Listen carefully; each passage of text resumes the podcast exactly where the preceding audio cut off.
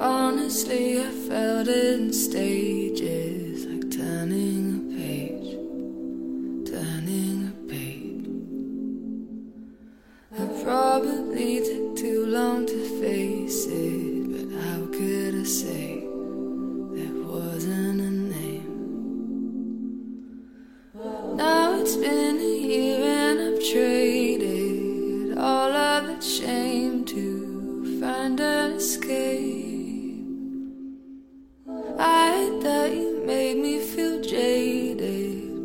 That's not my failing, that's your mistake.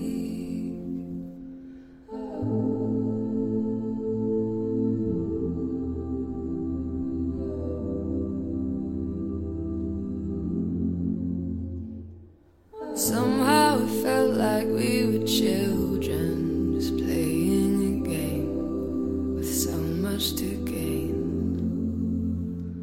But I was just a lily